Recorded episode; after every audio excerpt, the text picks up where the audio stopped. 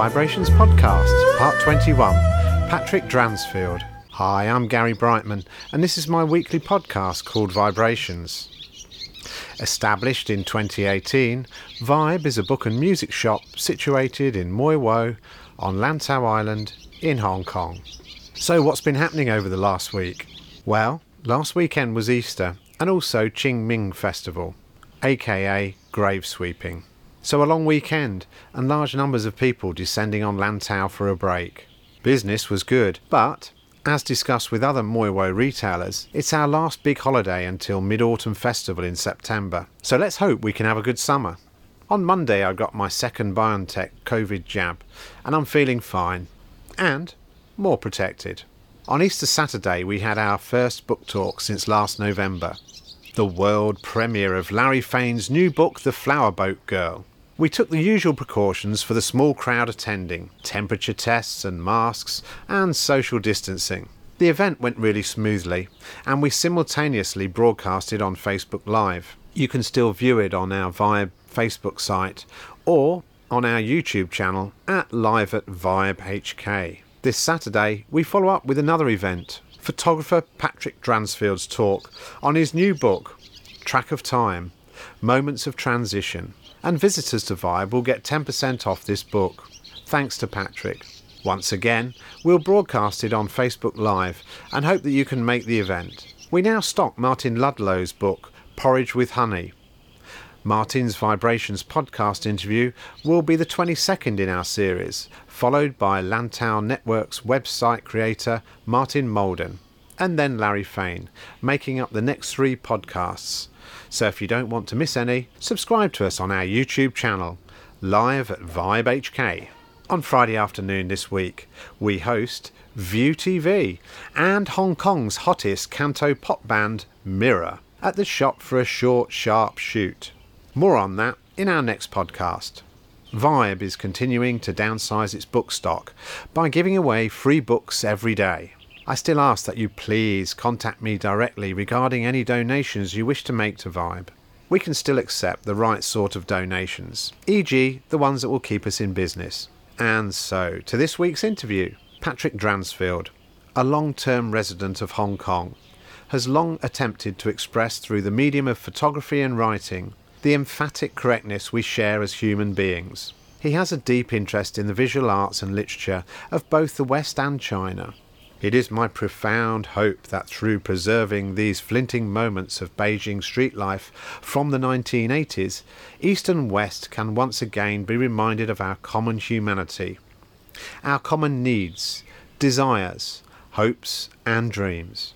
Patrick holds a BA, Joint Honours, in English and History of Art from Leeds University, and an MA in Far East Area Studies, Chinese Anthropology, Chinese History, and Chinese politics. From the School of Oriental and African Studies, SOAS, University of London. Patrick's book, Track of Time Moments of Transition, was published in January.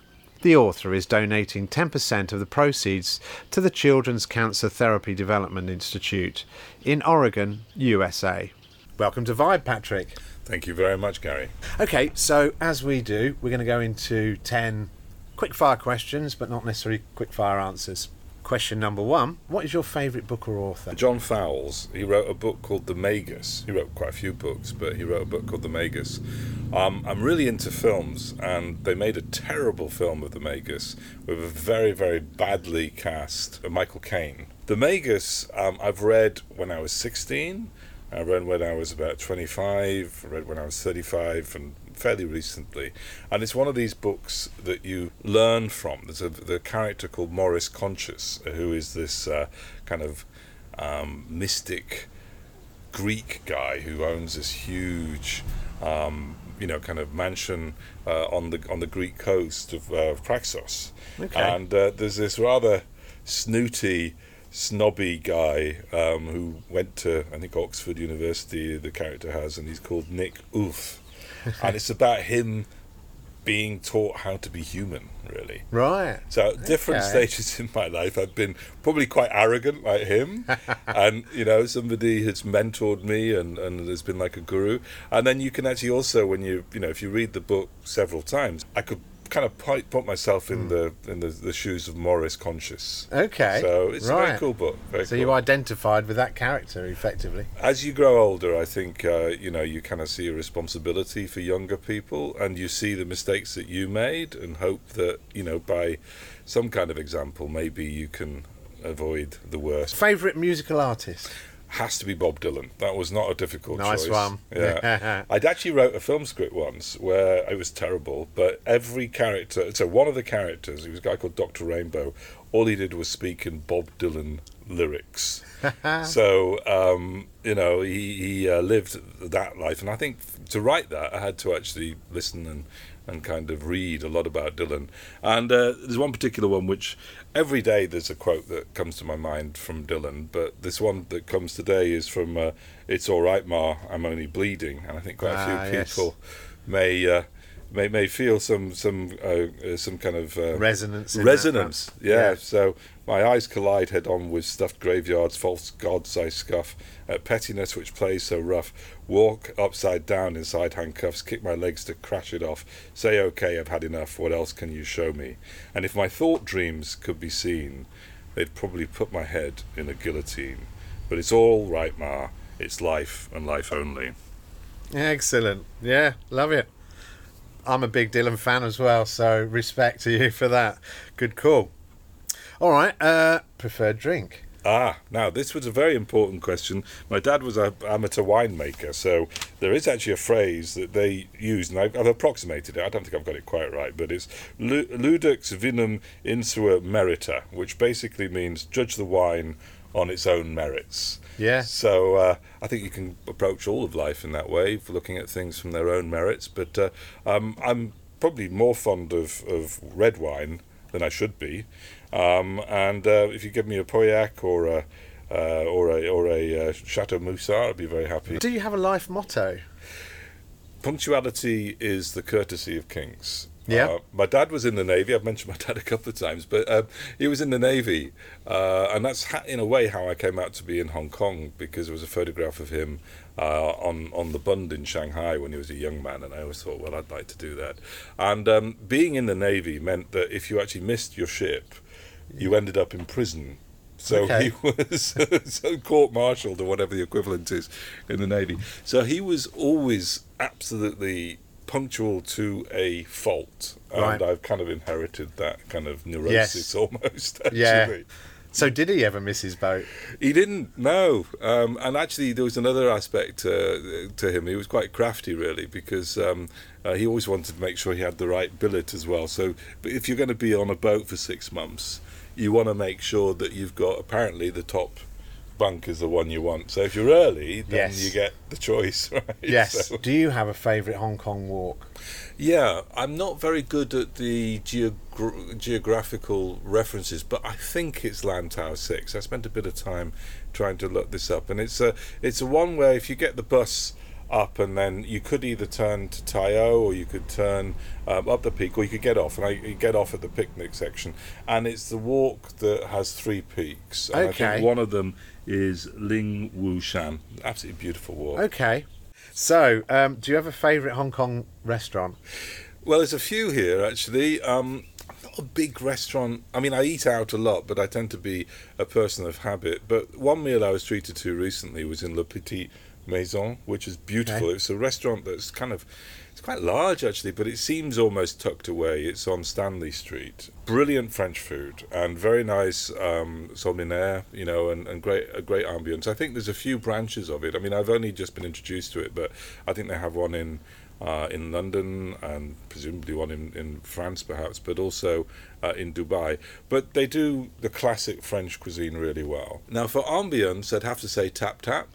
Good, nice one. Uh, dear friend, Mr. Wellham. That's right, we have to mention that. Yes. And then if it's um, me on my own, I'd probably sit outside of the USRC club, which has got this uh, rather fantastic, um, you know, kind of uh, setup where you can sit next to the pool and what have you. Yeah, I know Um, it. Yeah. And the FCC, the the, the uh, I think one of the sustaining things that's kept a lot of people sane is being able to have a drink when we've been able to in the FCC main bar. Faced with a python whilst walking to the peak, what would you do? Well, I've actually rehearsed this in real life. Um, Carmen and I were walking on that very walk, the Lantau uh, 6, I think we'll call it anyway, whether it is or not. But anyway, we're walking up round that way. Um, and um, funnily enough, I got a lift from a zoologist, and he told me what I'd actually seen because I shared it with him. So what we saw was a cobra, not a Okay. python, but Yeah, we saw yeah. a cobra. At first, I thought it was a dried up stick because it kind of, you know, it's odd to see a cobra, and it was very, very, very still, and it was in that classic cobra kind Yeah. of, you know, stage, and um, so we. I have always a stick with me when I'm walking, actually, but we walked around it very gingerly, didn't approach it, even though we were not certain what we'd seen. Yeah. And I described it to the zoologist chap who picked me up um, uh, when I was walking around Kadoorie Farm, actually. And he said, Oh, what you probably saw was uh, a male cobra who was shedding his skin. And at that particular point, they're at their most grumpy because they actually shed their eyelids as well. So they can't God. see. So the, Oh. there's skin over the eyes, apparently. Right. And what we saw was the cobra at its most dangerous, actually, because Oh, it would strike Yeah. because it can't see and it's scared. So, to go back to your scenario, um, I think the first thing is to have a stick because you make a lot of noise to make sure you don't actually Yeah. come across the snakes. Yeah, in they the will be to place. retreat, won't they, quickly? That's right. Yeah. Second thing is, um, you know, obviously keep away. I think is the, the second point. They're more scared of you than you are of it usually. Yes. The third thing is they're not monkeys. Yeah, thank God. I'm not very fond of monkeys, and I had to throw my lunch at a monkey to get round on Monkey Hill one time. A particularly Oh, aggressive male yeah. monkey. They're quite scary, actually. Ooh, and if, if if you make, I've found if you make direct contact with them, eye contact with them, they'll go for you. Oh, they're even worse. Yeah, Yeah. I did with this one, and Because if you take photos of them, that's what you're doing in a way. Well, that's actually coming on to the photography bit in a bit. That's why I quite like the old uh, uh, Rolleiflex Rolleiflex, style. because Yes. you're not. I, I don't use it often nowadays, I'm afraid, but Yeah. that is not confrontational. Yeah. But you're right. When you're actually, you know, directly looking at them, they will yeah. go for you. Yeah, yeah. Best advice you were given. Keep a clear head and always carry a light bulb. That's a Bob Dylan one. nice one. Um, yeah, yeah. I think uh, Ovid had something to say about if you want to be loved, be lovable. Um, I won't attempt the Latin, but um, I think there's some truth in that. If you actually yes. want want people to like you, then you have to go out of your way to be a decent person. I think. Yeah, I agree that. with you. Finish this sentence. I live in Hong Kong. Because, Because- of my wife, Carmen. Okay, all right. She's born in Hong Kong, born and raised until she was about 13 in Hong Kong. We met in London Right. um, around about 90, well, she'd know exactly, so I'll be in trouble on this one, but around about 1990. Okay. And we came out here in 96. And uh, so her parents are still with us, thank goodness, and um, uh, that's the reason we're here. We brought Okay. up three kids with, with her parents as their mentors and uh, what have you. Okay, brilliant. So you met her in London and then she enticed you back to Hong Kong. Yeah, I, I lived in China before, and we'll probably go into that when we talk about the photographs a little bit. But I'd lived in China um, in 1985 to 86, so I was Yeah. actually quite keen to come back. Yeah. I I used to be able to speak all right Putonghua. It was never wonderful, but not too bad. So in one way, it would have been, um, you know, kind of better for me on one level to be in a place where people spoke Putonghua. But Yes. Hong Kong's a very, very convivial place, and we've made it our home. That was back in 96, so you've been in Hong Kong since that time? Yeah, Yeah. continuously. Nice. Yeah, yeah, Good. Always on Lantau or buzzed around? I first went out with Carmen to Lantau um, um, around about 1991, I think. Um, it was very, it very much impressed me. In fact, a snake was across the road; had been run over, sadly. So Oh, that kind of struck my, uh, strikes my memory. But um, we've um, always been able to come to Lantau because my father-in-law bought a kind of holiday little place um, in the 70s Okay. and that's what we use actually to this day in Hampton. Okay. And then No, you know, okay. kind of working wise, we're we're um, actually in uh, Kowloon. So for a long, long time, uh, we lived um, just above the um, CLP tower, uh, the the old clock tower, on, Okay. on uh, Waterloo Hill. Brilliant. First time in 17 years we did a move, which nearly killed us actually. But we moved from there to Jordan, and we just Right. settled into a place in Jordan. Well, the, the um, Man Wah building is where we are, and there's actually about mm, 12 blocks of these blocks, and they they look like radios, like the vintage radios that uh, Vibe Yeah. has a few of, um, and they're from the 60s. And we're on the 12th floor in one of these blocks, and uh, we've been lucky enough to be able to knock it through and make it a little bit like a kind of, I mean, it's a bit grand to say, but New York loft sort of thing. Nice. Um, and um, uh, and and it's a very incredibly cool place. I mean, there's hundreds of restaurants. Yeah. Um, some of which are actually pretty well ranked. Actually, there's even a, Okay. a Michelin star Vietnamese restaurant there. Cool. Um, and uh, lots of Nepalese, and you know, very mixed sort of place. And it used to be right on the waterfront, so it's got even some fishing shop. Not that I'm into fishing, but you know, fishing Yeah. shops, and kind of a strange hangover from the time when it was absolutely on the on the harbour. Favorite area of Hong Kong? Well, I'd have to say Hampton, and um, the balcony that I sit on in Hampton. Um, we'll get perhaps onto photography in a little while, but I started taking photographs because I had spent about two or three years at, at school drawing and painting, and drawing and painting Yeah. takes quite a lot of time, and Yes. photography is much more. Uh, kind of user friendly in terms of what time you need to commit to it. Yeah. Um, so I hadn't painted until we'd got the Hampton flat sorted out in the way that we like it. So, you know, and to be able to paint and draw, you've got to be able to leave a bit of a mess, which doesn't always Yeah. go too well. And you've also got to get your, your mind in a certain place as well. And uh, so the balcony at our Hampton flat is, is somewhere where I can draw and paint. And, um, you know, so that's where I like the best in Hong Kong. Yeah. So you came to Hong Kong in 1996 in the spring with your wife um, And one boy. And one boy. Yeah, and Okay. added two more children, uh, Nicole and Jacob, along the way. Then did you see that being that's it now? I'm going to Hong Kong. We're going to stay there.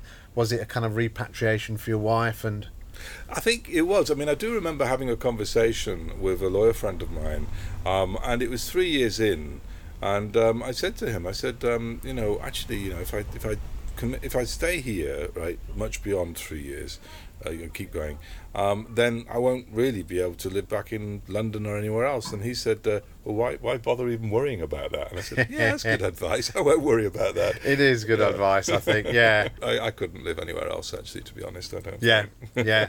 So it's been a good good marriage. Yes, absolutely. on all levels. Yeah. Okay, so let's move on to your photography. Um, so we've got your book for sale here in Vibe, T- Track of Time, Moments of Transition. Um, what inspired that book, uh, and when was it that the photography took place for that book? Okay, um, so I was living in China um, in 1985 and 86, and actually I was in an unusual uh, situation in Beijing in the sort of spring of 86 because I was living with a Chinese family. Um, which was highly unusual. It was because I couldn't actually um, get a room on the campus of the university, which was Beijing uh, Normal University, Beishida. Um, so, uh, and my girlfriend at the time uh, had been in China before. We met at Leeds University, um, and uh, so we were able to actually stay with with um, uh, a guy who was a chemist and his wife who was an artist. Uh, they were very brave actually because during the Cultural Revolution they'd had a really really rough time. They'd actually come from America to China, and to take you know a foreigner like me as a, a live-in person was, was was quite a quite a thing Yeah, in those days. yeah, very definitely. So that meant that I did a lot of cycling because I had to cycle from the very north of uh, Beijing, Zhongguancun, um, to Beishida, which is in the sort of, I guess, northwest, northeast actually, and then Yeah. over to the diplomatic uh, centre. And uh, I picked up this camera, which was a, a, a Seagull A uh, A4 camera, which um, Yeah. is uh, something that I picked up in Wangfujing. I remember buying it very distinctly because Wangfujing had a pawn shop, a shop where you can obviously buy second-hand goods. Yeah. Um, and it was the only thing I could afford. So I saw this camera. I thought, well, that was quite cool. No idea what it does or how to use it, but it was 100 RMB. That was actually a quarter of my monthly salary, so that was So not cheap. chunk. Yeah, know. yeah. Uh, but I could afford it, so I picked it up. and it kind of, I guess, became my companion over the next three months. I, I just took picture after picture, over 800 actually. Wow. Um, 35 mil? th- uh, actually 12. Uh, 12. Sorry, uh, uh, so it's 120 films. So there's Okay, 12, 12 uh, pictures Yeah. per roll, which is actually quite significant because uh, when I'm tr- I've been trying to use the same camera uh, recently, and and you know it, it it's the results are good, but it's a real effort because you know you've really got to focus on the picture you want to take. It's not like today. I mean, of course, we didn't have digital cameras in the 80s, so you know nobody was taking pictures um, without film. Yeah. But um, a 12 format means that every picture has got to be something you really want to take. Yes. Otherwise, you've got to change the film, and it's a it's a lot of work. I didn't have a light meter. Right. But I had studied. I studied um, art with my mum. Actually, funnily enough, we used to go to all these different art galleries when I was growing up, and then I did art history at, at, at university. Um, and um, I'd also studied some of the greats. I mean, there's a guy called Bill Brandt, who's a hero of mine, Okay. and he was taking photographs um, in the actually from about 1900 onwards. And he was somebody very familiar with very primitive photography. Um, in the early days, he wouldn't even have an aperture. You know, he'd actually use his hand. Really? Yeah. so going back to the basics of Yeah, well, photography you- was, yeah. was a great great thing. you were taking these photos in the 1980s, Mm. and then the book is released in the 2020s. a few few good circumstances there. Um, to be honest, I think I'd actually really got familiar with maybe 10 photographs out of those 800 yeah. and that's a very practical thing. It's because those are the ones that came out of the dark room. And i'm not a dark room person so they came out of the dark room um, in in china by the you know the Wangfujing dark room. Uh, straight. The rest of them were all kind of curled up right? Okay, yeah, and they were wow. still actually until two years ago they were still in the tissue paper and the boxes from the, Yes. the dark room um, because I'd not really got around to doing anything with them. Um, and um, I guess it's a, it's a number of um, you know circumstances which has helped in terms of the fact that our three children are now in the UK. They're Yeah. all in one way or another in higher education in the UK. Um, then we moved, so you know obviously we were kind of going through stuff knowing we were going to move, and I kind of knew this bag of you know negatives was around, but I didn't really know what to do with them, and there they were. Um, and then there's a shop called Colour Lux um, in Wanchai, and the guy there uh, very kindly, um, you know, agreed to, to straighten the negatives and scan them. So Good. suddenly I had them on a disc. I could actually look at them. Yeah. The book then came out because um, there's a sequence of events here as well. One of which is the uh, consequence of COVID 19 is that the events company that I was involved in, unfortunately, couldn't really sustain itself because if you're doing 17 events around the region and you're suddenly doing none, um, that that folded. So it gave me time. Yeah. Second thing is a guy called Carsten Schael who has left Hong Kong. I believe he's in Portugal now, but he was a Hong Kong photographer for many years. Some some folk may know him. He is on the rather grand sounding Wall Committee at the FCC. Okay. Right. now right. I always felt a little bit sort of marginalised by the FCC. This is where we go into dangerous territory, I guess. But I did think of myself as, you know, salon de refuse to FCC because Oh, right, they, okay. they, they never really liked my pictures. So I sent one in, and um, actually Joanne needs some, some credit here. She's the secretary to the uh, uh, the CEO there, and uh, I sent this one photograph, which is Datong Boys, and I said, well, you know, I've got quite a few of these, and if uh, if you guys might be interested, I'm happy Yeah. to show more. She passed it on to Carsten and the committee. And to be fair, they really embraced it. Um, and I did 19 pictures um, as a special, you know, exhibition, all of them hand signed and what have you. And uh, that got into the FT, actually, the Financial Times. Um, I'd also been um, kind of corresponding with Jo Ellison, who is the um, uh, the How to Spend It colour supplement editor, and we'd been corresponding about uh, fashion. Actually, is something else I'm kind of interested in, and China fashion. over the years. And then she said, "Well, you know, I've, I've now got this this job where I'm actually the editor of the the magazine, so we don't need to just think about fashion. Have you got anything that you might want to put together?" So I put an article together, which is part of the book. Actually, I mean, the the, the core of the first chapter is is, is what I wrote. Um, under Jo's kind of um, instructions, if you like. Yeah. Um, and um, so they published an article with about 20 pictures, which was fantastic. Um, that drew a lot of interest to the exhibition. And I think also um, we're in a period of nostalgia. There's a number of reasons for that. And I think uh, everybody's had quite a an interesting time, shall we say, during COVID. And uh, Hong Kongers will know that, you know, the, the, the year leading up to that was also very challenging. So we have been through the mill, I think, and a lot of people are quite nostalgic to Yes. times in the past, and we're getting to a certain age, I guess. I mean, I'm 56. We're all getting to an age where we reflect back on our time. So a lot of old China hands, and I use that, um, you know, kind of uh, uh, with some discretion, but a lot of the, you know, foreigners who who could leave China feel very nostalgic about Yeah. the 80s because it was Yeah. very different. Uh, particularly, you know, 86. This I think would be, a, you know, the liminal time um, of of China where everything was possible. Um, Chinese people. I wanted to do the exhibition in in um, uh, in Beijing in January uh, of last year, but of course that proved to be impossible. And uh, Chinese people's reactions are very different. They're much more measured because, of course, this was a time which captures actually a period of time where China wasn't rich and uh, people were, you know, hopeful for the future, but also conscious that China uh, was not, you know, the equal of other other countries at that particular point. So there's kind of a Yeah. poignancy there, and so the book came about because people had responded so well to the exhibition. Yeah. Um, and I'd been in publishing for a while, so it just seemed a natural extension to put it together.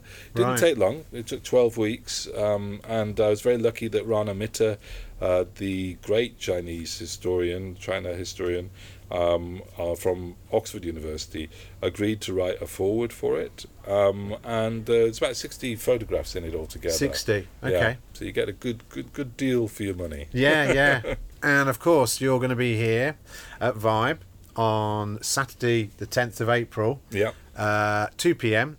You're going to do a presentation on, on the books and the photos and Sure. um, book signing for people that are interested. Yeah, and um, if you'd like a bit of a preview, I'm not sure what format we'll do it, but I may talk a little bit about art history in relation to the books, um, to the book. And I did this with the Asia Society as a launch of it in January. Yeah. So if, if folk want to listen to a YouTube of that, it's a little bit long, it's an hour. But um, what I wanted to do with that was something a little bit different from what's in the book. Yeah. Um, and um, you know to sort of extend myself myself and challenge myself a little bit because well, I did study art history and I wanted to kind of reflect on why these particular pictures work and you'll have to see the pictures themselves to make a judgment Yes, for yourself yeah, as to yeah. why they work but I think one of the reasons is that um, I'm particularly inspired by people like Rembrandt um, and particularly also Vermeer Yeah. and if you imagine Datong particularly, but also Beijing, there were no no cars on the roads. Um, there were still mule uh, tracks around. You know, um, people you know transporting Yeah. things with with donkeys and what have you.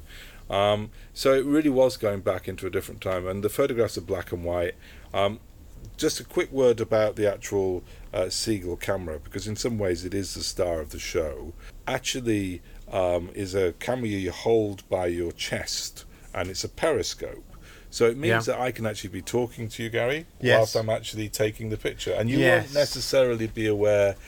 Yeah. I'm not trying to be too candid with this, but we Yeah. can engage on a very human level Eye contact. eye contact. Yes, And people yeah. were, I mean, the other aspect to it, which I think a lot of younger people um, may not appreciate, and I think we've all forgotten actually, so everyone, is that photography and having a photograph taken was quite a big thing. And if you Yeah. go back to when you were at school, Yeah, are yeah. there many pictures 1960s, 1970s, yeah. Any pictures? Not many. Yes, yeah, I have got a few. I mean, generally it would be form photos that would be taken, uh, you know, from your year. Or I was a footballer, so I had football Ah. photos. Yeah, But they'd be quite formal, wouldn't yeah, they? Yeah, yeah, they would. Yeah. they would all be staged. Yeah. So one person that did pop along with his wife to the exhibition, who was from China uh, and is about my age, um, was really interesting as to what he had to say because he said because they were looking at the stuff in the pictures, right? You know, Okay. there's quite a lot of stuff in terms of you know Technically. if if you look if you Yeah. look at them carefully, like for instance, there's a couple in there which I call um, first love. And um, uh, they're, they're they're not holding hands. Actually, they're holding a, a bag, which showed that actually any kind of physical contact was, was kind of rather frowned upon. It very, you know, kind of uh, um, a place of great surveillance. Yeah. But the second thing is, uh, the guy is wearing a watch, and uh, my friend uh, who I'd met at the exhibition, who was one of the few people from China, you know, obviously here because we've we've been cut off. He said, "Well, you know, I remember I got myself a Phoenix bike." Right, a big Phoenix bike, Okay. which meant that I could get a girlfriend. And his wife, who obviously had been his girlfriend, said, "Yep, okay." So he could be able to take her out on a date on his big bike. Yeah. And he said the next thing you got when you got married was, you know, your wife, you know, to be would get some jewelry, Yes. and the guy would get a watch, and then the next thing you'd get would be a Seagull camera to take the pictures Oh. of the offspring. There would only be one, I guess, and that was to share with the grandparents. Yes. Right. Yeah. So, in the picture, in the pictures, it's quite interesting because all those all those big periods of time. That's yeah. right. That's right. all yeah. all captured. That's interesting, isn't it? I mean, it's almost like your 18th birthday in the UK, your 21st, and then your wedding, and then your the christenings of the kids, and we do similar, don't we? In a way. yeah. Um, So people have asked Okay. me. They, they've, they've said, um, "So are these these pictures staged in any way, or you know, why are people so kind of happy to be in these pictures?" And I think partly it's because um, you know I, I could speak a bit of Chinese, and I was kind of cycling around. This this uh, you know foreigner who who was kind of you know I guess a little bit engaging, and everybody was kind of on the streets. I mean, most of the entertainment that people actually did was on the street. So people were kind of intrigued, had this kind of rather wacky camera that they recognized. I mean, they knew this Yeah. was this is a, a camera that wasn't looking so unusual as it does today. But I think also um, to have your photograph taken yes. was something of a life event. So Yeah. people were kind of thinking, oh, okay, you know, I'm happy. To, yeah, yeah, yeah, yeah. It's funny, isn't it? Even though I don't know whether they knew or they didn't know, but they would never see that photo. Right, You know, yeah, that yeah. that would that just the development process of that negative would take time. Yeah, so um, people have asked me what other photographers were around at the, the time, and um, I'll, I'll I'll go to that. There's a guy called Adrian Bradshaw, at, um, and he's done a great book which is called When the Door Opened, um, and again they're black and white um, photographs. Um, and, and Adrian was using a Leica camera, and uh, we knew each other then because I was working as a kind of best job I ever had was actually reading Yeah. the newspapers for for Newsweek, uh, kind of like a librarian sort of job. And Adrian would walk in with his with his Leica, and he'd be taking lots of pictures of things like Pavarotti, and I guess he might have been around when Wham were there a bit Okay, earlier, and all that kind of stuff, Yeah. right? Um, and uh, so those were those photographs. Um, mine are different because I was living in a different circumstance. I was actually living with a Chinese family, and uh, basically, um, you know, they're much more about ordinary street life. Yeah. And one thing that um, uh, with the, the proceeds go to a cancer, children's cancer research charity in Oregon, actually. So some of the proceeds, um, Yeah. and that's uh, something I, I feel quite passionate about. Having gone to the campus, it's uh, on Nike's campus in in, or- in Portland, Oregon. And um, anyway, um, uh, uh, Charles Keller has written a brief um, uh, acknowledgement in, in the book, which talks about ordinary people doing ordinary things. Yeah, Which picks yeah. up on your point, Gary, that I think it's really important that we all recognise the fact that we all have basic human attributes, needs, desires, and um, Yes. you know, in this time where uh, you know, just going to a, a broader perspective here, um, there's an awful lot of uh, vitriol, an awful lot of, uh, you know, us and them, Oh, um, yeah. and, and I think we have to be reminded of our own, Yeah. all our common humanity. Yes, yes. Anything else you want to say about the book? Well, you get a special discount if you come to Vibe. so Yeah, thank you for that. Yes, no, my, my, my, my pleasure. And I will on April the 10th. My birthday's on April the 12th, actually, so it's quite, Yeah. quite good timing. we better have a nice drink. April the 10th, I'll bring the Seagull camera and I'll show people. Uh, I think it's actually quite important to see the piece of kit because it actually Yeah. is different from what most people um, recognize as cameras these days. And of course, I still take photographs. I use a Leica most of the time, but also my iPhone, so I'm no different from anyone else. But um, Yeah. that camera is a little bit special, so I'll bring that along to show people. Yeah. well. I would encourage everyone to keep taking pictures, and um, if you're serious Yeah. about it, I'd probably try and get away from digital for a while because um, there's one or two budding photographers out there, I'm sure, who may be listening to this. And uh, my advice to anybody who is is keen is first of all actually look at the great masters, not just necessarily photographers, but you know, be interested in in the the painters of the 17th to the 20th Yes. century Yeah. and, and absorb those because those people have had to actually really think about framing because Yeah. they painted large oil paintings or Yes. whatever. So Yeah. you could be really inspired by them. And I think one of the things that I've found, because we've all gone through various from analog to digital, and I did it. Actually, I didn't really do it. I kept all my vinyl. I'm very glad to say, but you know, people tend to throw stuff out.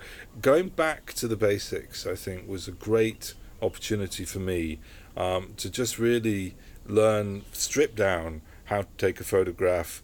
Um, and and um, there's a great piece of advice from a guy called um, uh, Harry Callahan. Now, Harry, Ca- Harry Callahan, I only got introduced to Harry Callahan uh, by luck. I happened to be able to go to Washington one time. There was an exhibition of Harry Call- Callahan's work. Um, but I'd realised that he'd taken every photograph I'd ever thought about taking and taken them much better. He only spent a week in Hong Kong, and his photographs of Hong Kong are better by miles than mine from, from many years. but Harry Callahan was quite interesting because he was um, a very down to earth guy. He'd actually worked um, in the Ford factory. And then he'd gone to uh, art school. He'd gone to the Chicago School of Art, which in the 30s had all these guys who'd been banished from Hitler's Germany. So all the Bauhaus guys were there. So you got a guy with a work ethic who his phrases are actually really quite quite uh, almost like almost like Leonard Cohen in their terseness, which is uh, you know a photographer always has a camera. Okay, fair enough. um, I may have taken 500 photographs in my lifetime, which are any good. The rest are rubbish. That's another one. But um, Yeah. he uh, he was inspired by these great minds on and the Bauhaus. You know, we know all our modern design Yeah. um, comes from these guys, and and you know, very progressive, very avant-garde ways of looking at the world, but also with that you know kind of very Protestant work ethic, where he would craft and work his photography every day, and I think he's one of my inspirations. Okay, good. All right. Well, that just remains for me to say, Patrick Dransfield, thanks very much for coming to Vibe. And thank you, Gary. It's been a great pleasure. You can listen to all our podcasts published at SoundCloud under Gaz or on YouTube under Live at Vibe HK or follow the links from my website at vibehk.com. Finally, a reminder that Vibe is open 7 days a week, every day of the year, from 12 noon until approximately 6:30 p.m. Well, that's it for another week. Thanks for listening to the 21st Vibe Book and Music Shop podcast called VIBErations. I'm Gary Brightman. You get my vibe? Can you imagine what this old island must have looked like to those Dutch sailors when they first saw it?